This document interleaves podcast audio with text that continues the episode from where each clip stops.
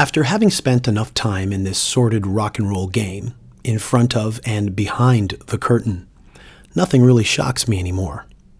You find out very quickly rock and roll cliches arise because they happen more times than you can count. Any ridiculous happenstance or occurrence that sounds too absurd for everyday life is only too common within rock and roll's periphery. Sometimes this world that I'm placed in, that I'm surrounded by, is so preposterous, so farcical, that when the genuine article, a real unaffected character, walks by, most people are stunned, in awe, and line up to touch the hem of their tight fitting jeans. Most of the time, however, it's a scene filled with a lot of bravado and posturing.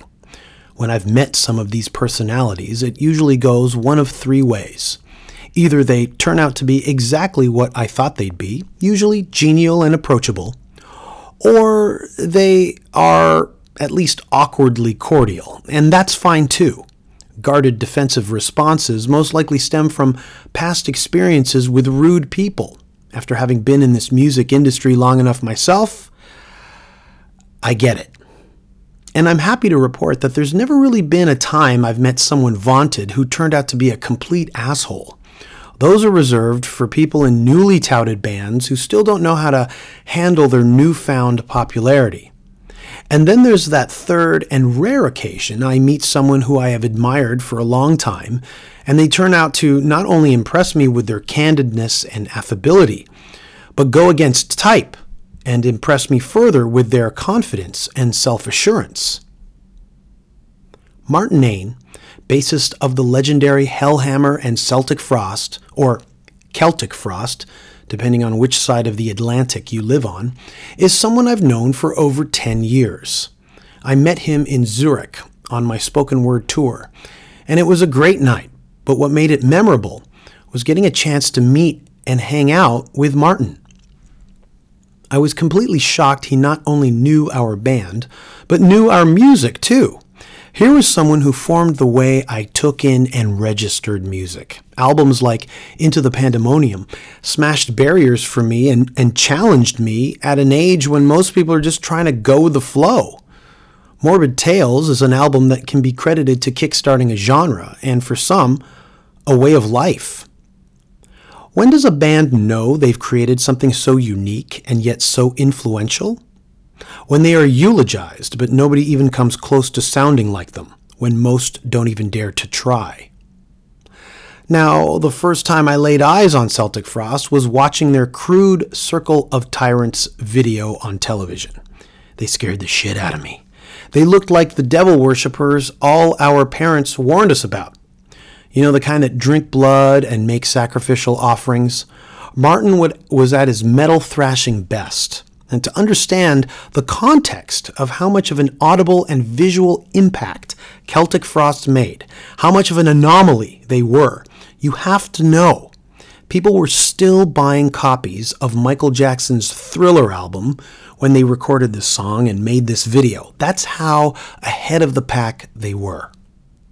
So, being introduced to Celtic Frost under that context, and then meeting Martin years later while hosting his weekly Tuesday night karaoke from hell event was supremely, supremely surreal.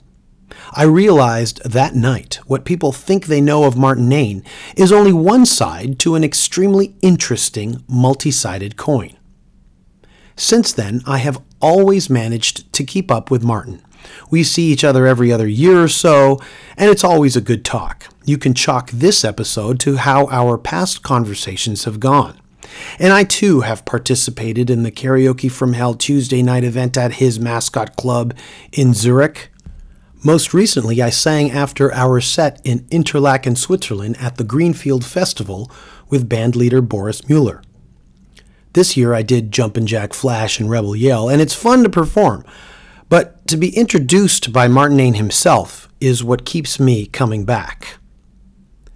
This episode was recorded an hour or so before our scheduled set time in the backstage festival compound, and you can no doubt hear the other acts performing in the background. If this episode ends abruptly to you, It's only because I had to start warming up for our own gig, but trust me, I can talk to Martin Ain all day long, and without a doubt, this will not be his last appearance on the podcast. He's just too interesting to not want to hear more from. I want to thank everyone who has left a review and or a rating for the podcast online. Thanks for taking the time to even listen to the episodes. And thanks for the support from Blue Mic microphones and Skull Candy headphones. This is an episode with a great man, a good friend, Mr. Martin Ain, on the official Danko Jones podcast, and it starts now. The Danko Jones podcast is the best around. Nick Flanagan is Danko's co-host. I love for free. I'm so glad I like to sometimes. Jimmy in from fucked up. Stop playing hang down, down. The googly gaggly goblins will make sure they get their podcast fill by listening to Danko Jones, then snacking on some broken bones. And scaredy cats will run amok when rock and roll starts to talk, flapping gums and striking tongues. A chilly podcast has now begun. And I say the Danko Jones podcast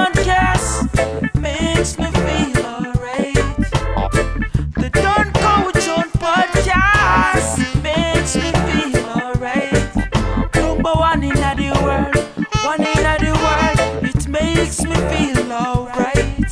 The Danko Jones podcast is the best, makes me feel alright. Hey, Martin, thanks for coming, meeting me here at the Greenfield Festival today. Yeah, you're welcome, Danko. You know, I mean, like, since we got the time and the day and the date and everything all right, wouldn't miss the opportunity. This just happened because Boris emailed me yesterday. That's right. I thought about getting in touch with you, but then I was really busy the last couple of days, the kind of like uh, uncomfortable busy, you know. And uh, Boris, the way he is, just got in touch. So We've played this festival. I think this is the fourth time we've played here. This is the first time you're here, at least in my experience. yeah, festivals attending wise are not really my cup of tea. I like to go to shows, I like to see bands, but usually if it's uh, open space, tens of thousands of people, it's not really. Unless, of course, playing them, you know. But uh, otherwise, I love to see the bands on their own with their own show. But I have to say, it was fun, you know. But of, of course, we were also working here, you know, on the festival. We were playing with uh, Karaoke from Hell, doing three shows at uh, the Rockstar Block. Now, that's when I first met. We first met, unbeknownst to myself. I did a spoken word show in 2004 at the Mascot Club in Zurich. And then everybody told me afterwards, they said afterwards, uh, Martin, Martin Ain from Celtic Frost is hosting this karaoke night. And I said, What? What? and then that night you came, we met, and then I sang, and it ended up being the highlight of my, my little spoken word tour for me. It was a fun night. You know, I think it was a great uh, mix-up because uh, not a mix-up, you know, but in a, say it was a great mash-up of things because you did what normally rock and rollers don't do. You know, go on the stage and speak. You know, besides the few, the odd Henry Rollins, it's not that many out of the the rock circuit that do that. You know, and then of course we do this karaoke, this this uh, entertainment show. You have to say where the audience comes on the stage and then sings with the band. You know, so it's it's two rock and roll things that really are not considered to be what rock and roll generally is. You know, and I think the more fun it was.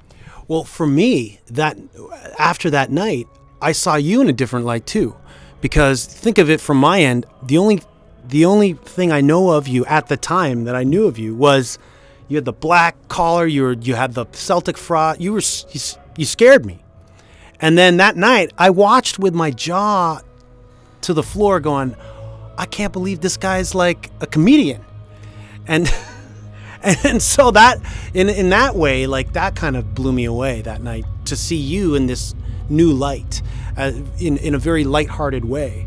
A lot of people outside of Zurich or outside of Switzerland don't realize that about you I think. They just see the you know the the the black the metal, the you know all that. Yeah, they, they see the Celtic Frost persona, or even the Hellhammer persona, the Slayed Necros, you know.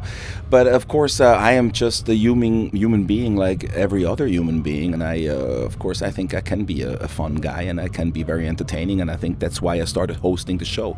I mean, that form was uh, my idea to do that when we started that club, the mascot. We said we want to do a rock and roll night, you know, and that's, uh, that's, that's right. Yeah, yeah. I'm I'm co management, co-owner. You know, I'm with friends of mine. Together, we're running that club, and uh, we wanted to do uh, a rock night. You know, and uh, on the weekends, rock in Zurich is not really working that well because Zurich has never been a real uh, rock or a, you have to say a hard rock city.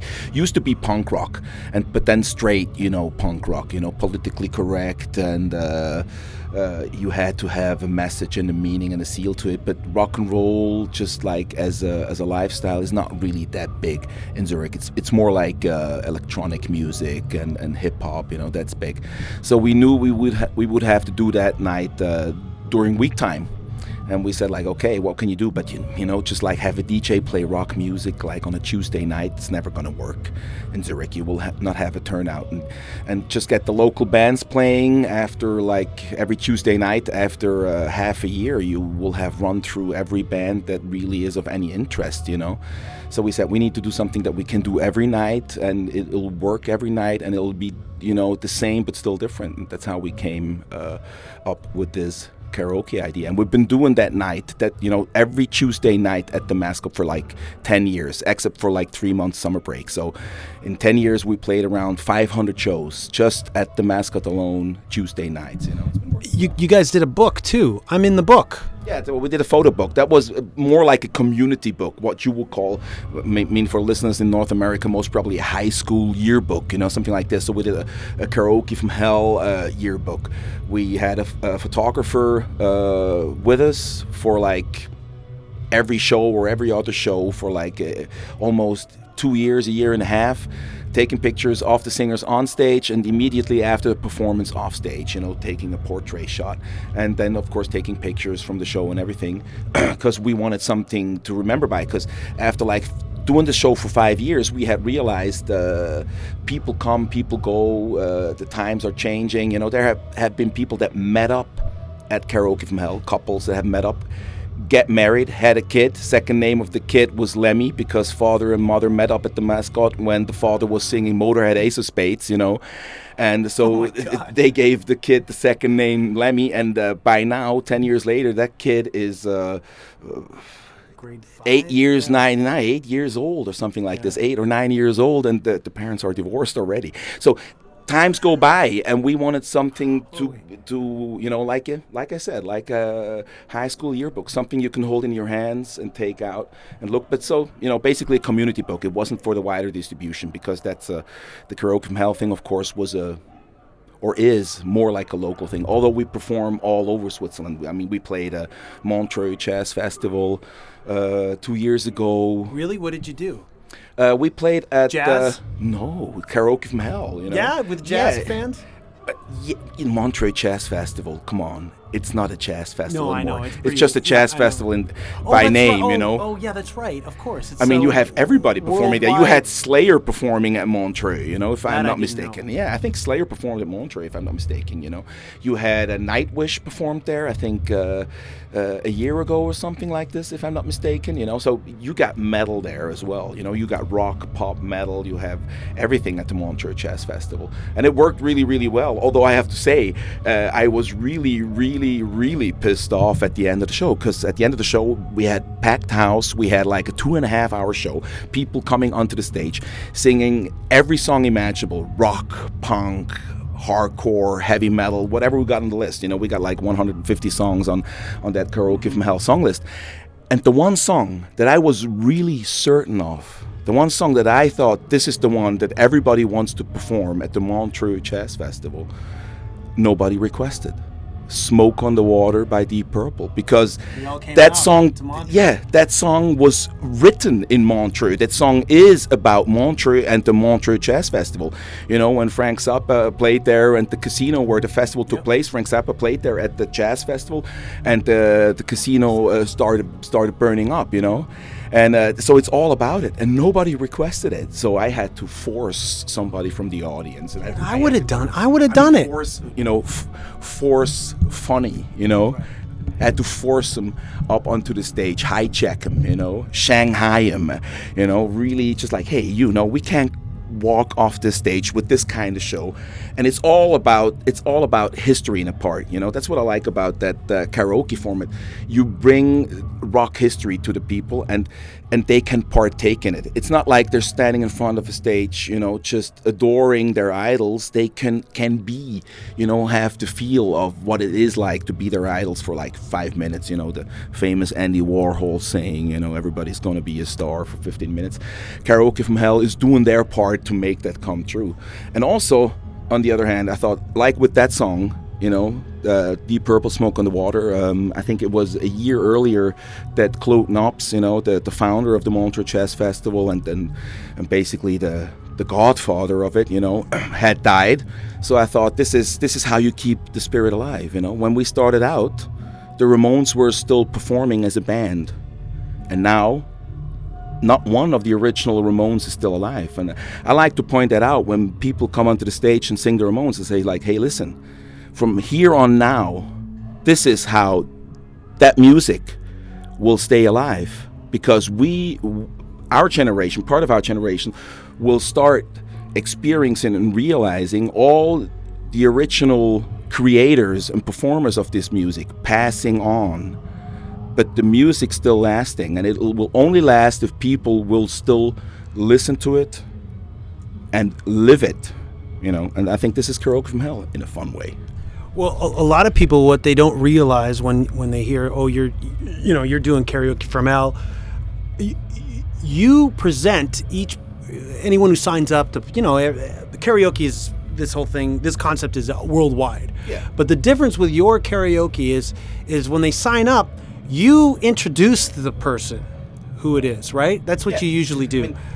you got the band you know the, the idea is generally uh, karaoke is you got a screen in front of you and music blasting out of the speakers and on the screen you got the lyrics with a most probably a silly video of a, of a girl walking through some park that you don't really know where it's all uh, where it is really at and then the, the, the lyrics are being um, cursor pointed out, you know, so you know when to sing them. Crow from Hell, you got the lyrics in front of you projected on the screen, but no cursor pointing out because the music's being played live, and so the tempo always uh, is prone to variation, you, know. to know the song. That's right, and you got a band on stage, regular, you know, live setup, and the people walk onto the stage. I usually say they walk up the stairway to karaoke from hell heaven, you know, for for like five minutes of uh, of fame, or maybe sometimes six minutes if it's a longer song, you know. Or two and a half seconds if they choose Napalm Death, You Suffer, you know, because we got that on the list as well. And I introduce the people. I introduce the people, the singers, and what song they are going to do, you know. And uh, usually I have to say, we get great singers. We get people that have their own bands, you know, and are even performing artists like yourself uh, that come to sing. But we got everyday regular Joes that come onto stage and uh, uh, ridicule themselves, you know, they, because they don't really know how to do it, or they have overestimated uh, themselves, or maybe uh, the beer, you know, the amount of beer that they had that night has made them overestimate themselves. So they they can make a, an ass of themselves, and I have to say. This is the fun thing about karaoke as well that the, people really appreciate it. You know, sometimes people that fuck up, but they fuck up royally. You know, and give everything into it. You know, get the most applause and the most appreciation because people can relate to them. You know, fun stuff. But, but what a lot of people don't realize, and what I didn't realize until I saw it firsthand, is you you are like a comedian and and on stage up at Karaoke from Hell. So you you started we started off this talk talking about how I went there and I was doing something out of my element, which was spoken word. Have you ever considered doing something very similar in the spoken word realm? Uh, yeah, actually, I had uh, the, given it some thought. I was uh, sitting together for uh, for a time with a friend of mine who was uh, doing the what you would call a cabaret uh, comedy circle in in German-speaking Switzerland. and he's got his own program, and we were talking about doing something together, but that didn't come into fruitu- uh, in, didn't come into uh, passing to fruition. Yeah, that's true. And uh, so I thought maybe doing something on my own, but I was really busy with everything else that I had started doing uh, in the '90s. Like I said, like the club, or it's also a bar that I'm I'm running, you know. And I do the I did the karaoke show show every week, you know. And we on the weekends we did shows in, in other clubs throughout uh, German-speaking Switzerland, you know. So uh, I've been I've been busy with that, and it's been lasting for like 10 years at the same place, you know, so for a long time. Uh, but I now have been thinking more about that I should maybe try do something like that again. Because, I mean, obviously, from the Celtic Frost years, Hellhammer years, people that those years have become uh, le- legend and almost myth to, to the new crops of fans who love that kind of music. And you you have all those stories. Um, I'm sure you've got tons of them, and I think you can you could. I mean, obviously you can you can deliver them in in a way that's humorous, lighthearted, and even for people who aren't necessarily into the genre of music, they could get entertained by how you deliver the the stories.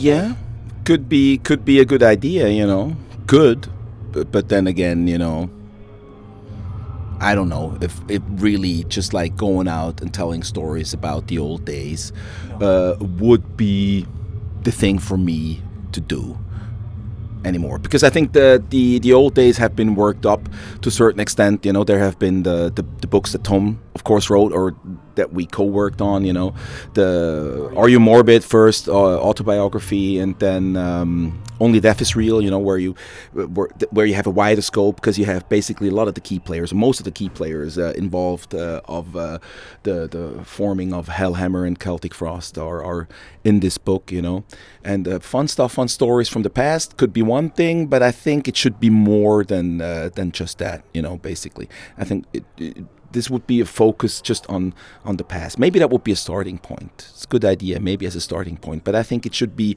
it should be more open. You know, should You can t- talk about a variety of oh, subjects. Oh, I could I can talk about anything and everything, you know, and I can talk for hours without even saying something that in the end makes any sense, but everybody still thinks they got the point, you know.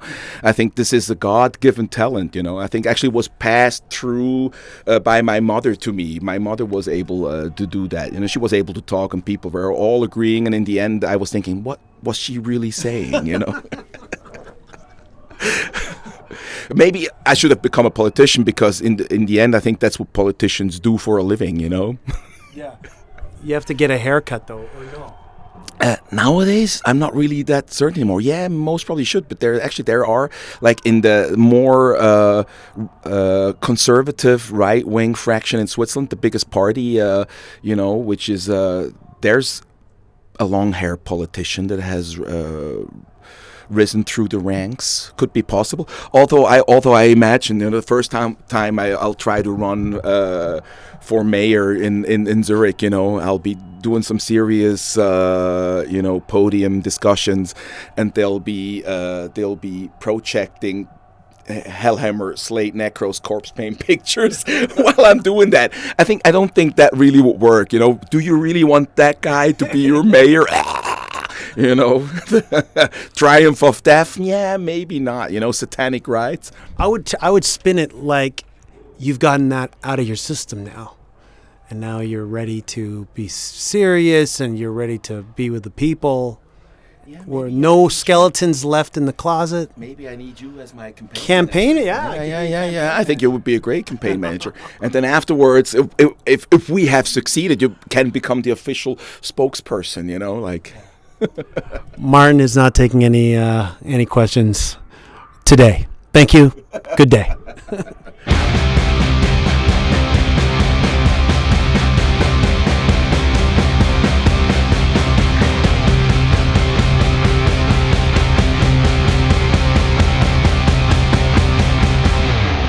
Um, there's one thing that was just told to me about you, and they when they found out that I was going to do this podcast with you, they said ask him about your model collection. Do you have? Are you a crazy model collector? not models, toys. toy collector? Someone said you take two weeks off and you just, whatever it is, work on your collection. Uh, you know, it doesn't take any work because it's not a model collection where I uh, put together models and uh, and paint them up. No, it's not action figures. I used to collect a- action figures in the uh, 80s, you know, because there wasn't that much else around that I could get a hold of back in uh, here in Switzerland or in Europe, you know, back in the day and uh, before the age of the internet was mo- much much more difficult. Um, and I got into kaiju uh, a long time ago, you know, but those were really hard to get a hold of. Kaiju, that's uh, Japanese monsters. Basically, the, the godfather of kaiju is Godzilla, you know. And uh, Eiichi uh, Tsuburaya, you know, he's special effects artist for a lot of those uh, Toho. Um, big monster movies, you know, like Godzilla. He uh, created those famous TV series like Ultra Q and Ultraman, you know, where in every episode, you know, Ultraman would battle another foe, another like giant monster that would threaten Japan, you know. And those giant monsters, they are uh, kaiju, you know. And of course, since the 60s, or you might, have to say since the 50s, but basically since the 60s, um, those programs got really really popular with kids so there were toys created. Those programs had you know did become less of horror and more of like kids action sci-fi uh, uh, adventure movies you know like the character Gamera from a, from a foe in the beginning he had turned into a, a positive figure at the end of the series and was always uh, interacting with the kids you know to set rights uh, to set wrongs right you know Follow all the way that period? no, no. In the '60s, I saw most of the kaiju movies. I saw basically, I think I saw every kaiju movie that got released here in uh, in Europe and Switzerland in the German-speaking part because they were playing in the movies sometimes as a, a lot of times as double features. You know, a lot of times as, as, as double features. I got to see a lot of those. I got to see them on television. Not all of them I, I did get to see on uh, in the cinema because I was too young to go to the cinema back, you know, in the uh, early '70s.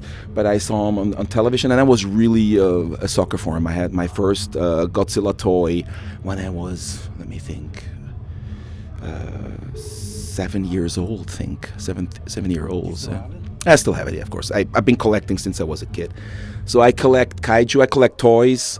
Uh, in general, you might have to say I collect comic books. You know, uh, I had have collected records, but I'm an eclectic record collector. You know, I'm not collecting any certain style of music or any uh, any uh, specific style of music and and uh, or certain artists. Certain artists I collect try to get everything I and get a hold of. But sometimes if I don't like a record, I don't buy it. So what do you mean by eclectic?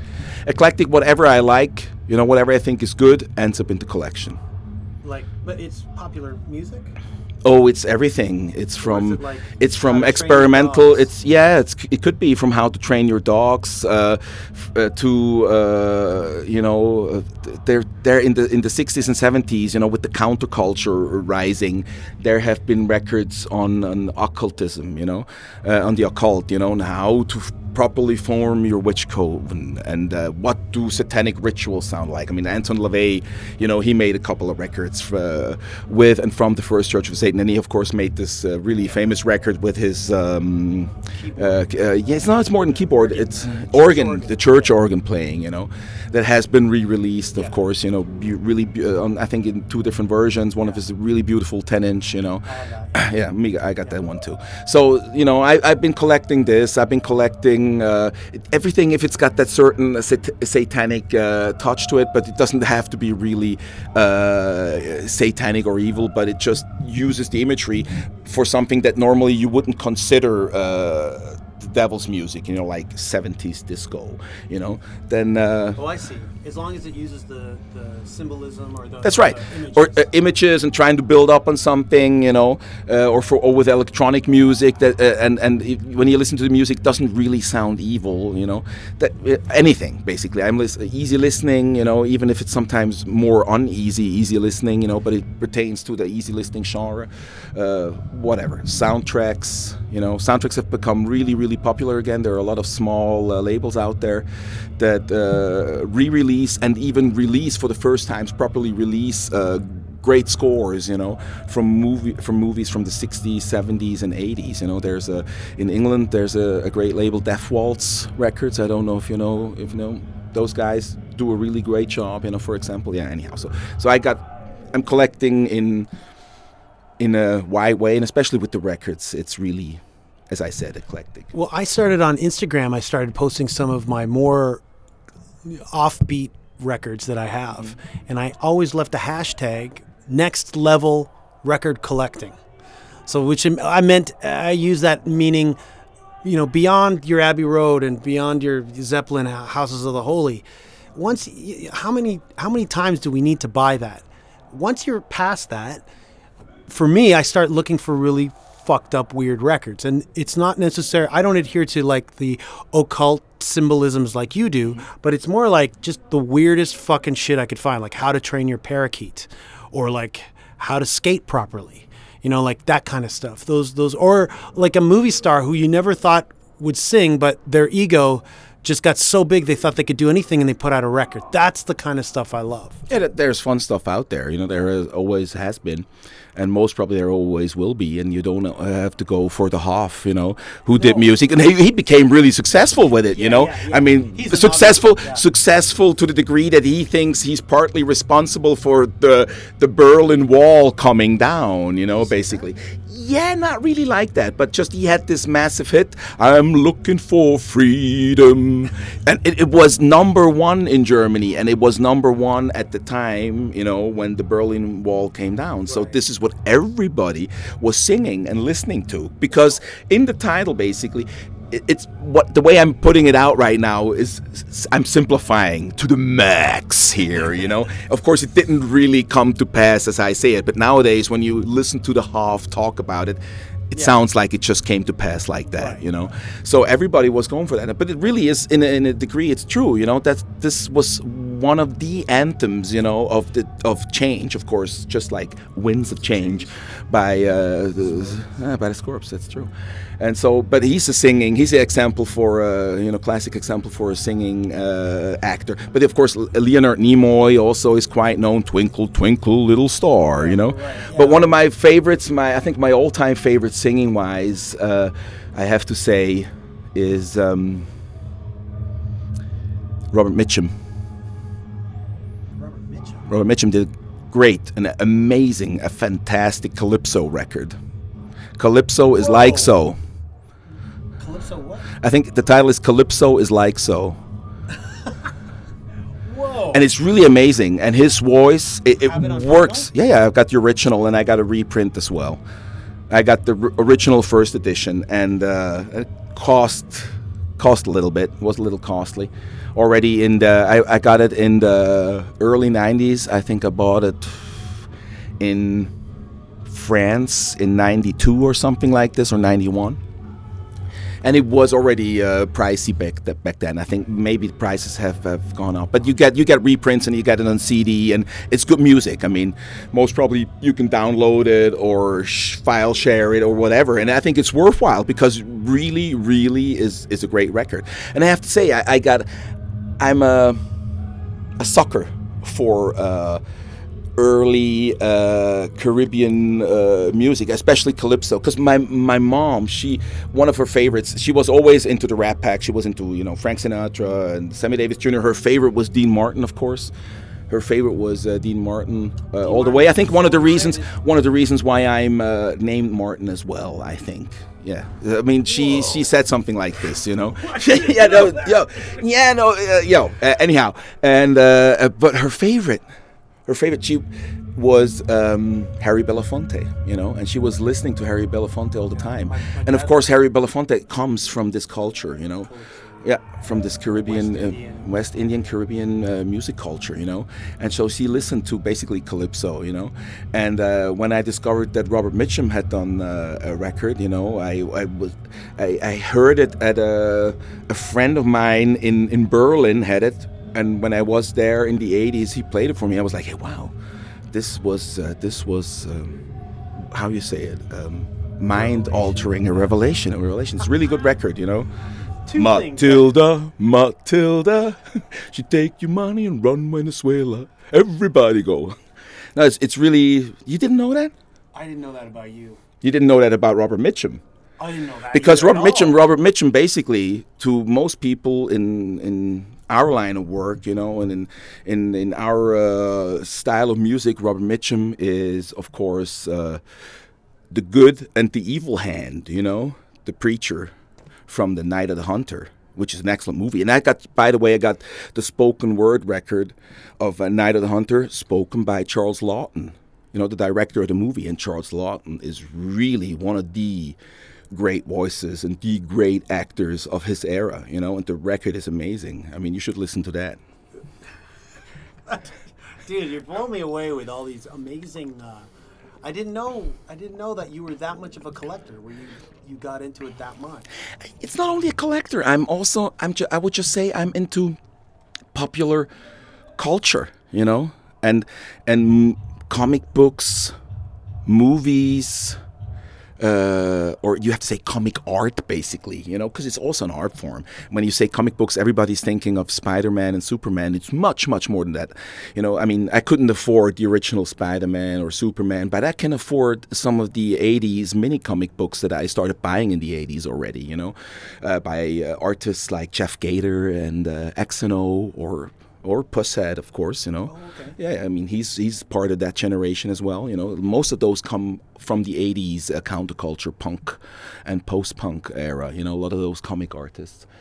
Um, so Are you down with like McFarlane? Were you McFarlane? yeah, yeah, boys? yeah, yeah. Of course, I got McFarlane. As I said, in the '80s, collecting uh, McFarlane action figures and all of that, and I was, you know, dying. I was waiting on, you know, dying. Uh, while waiting for the first Spawn to be released, you know, and of course got the McFarlane was reading McFarlane Spider-Man back in the day, you know, when it came out, all that, and of course Image was uh, had the air of something new happening, you know, in this in this crusted superhero uh, kind of like culture dominated by those two big wig companies, you know, Marvel and DC, that you know whose universes it like like gods. They were sitting, you know, on their on, on their universes into history and controlling it and telling everybody what they had to do and in what direction their characters had to go. So with Image, they, they had the, the the the air, the breath of, of of change, of something new, you know, of something might happen that will take the entire idea of of, of the superhero into a different direction. Which, of course, you have to say that, that those companies starting to realize that there's an audience out there that grew up with all this stuff and now is in the age where they want a different kind of storytelling in that regard. Or uh, they those companies started going in the right direction you know they they started realizing okay there's creators out there that maybe we should give more free hand and maybe even give a little percentage of what uh, the money or income you know they create for the companies.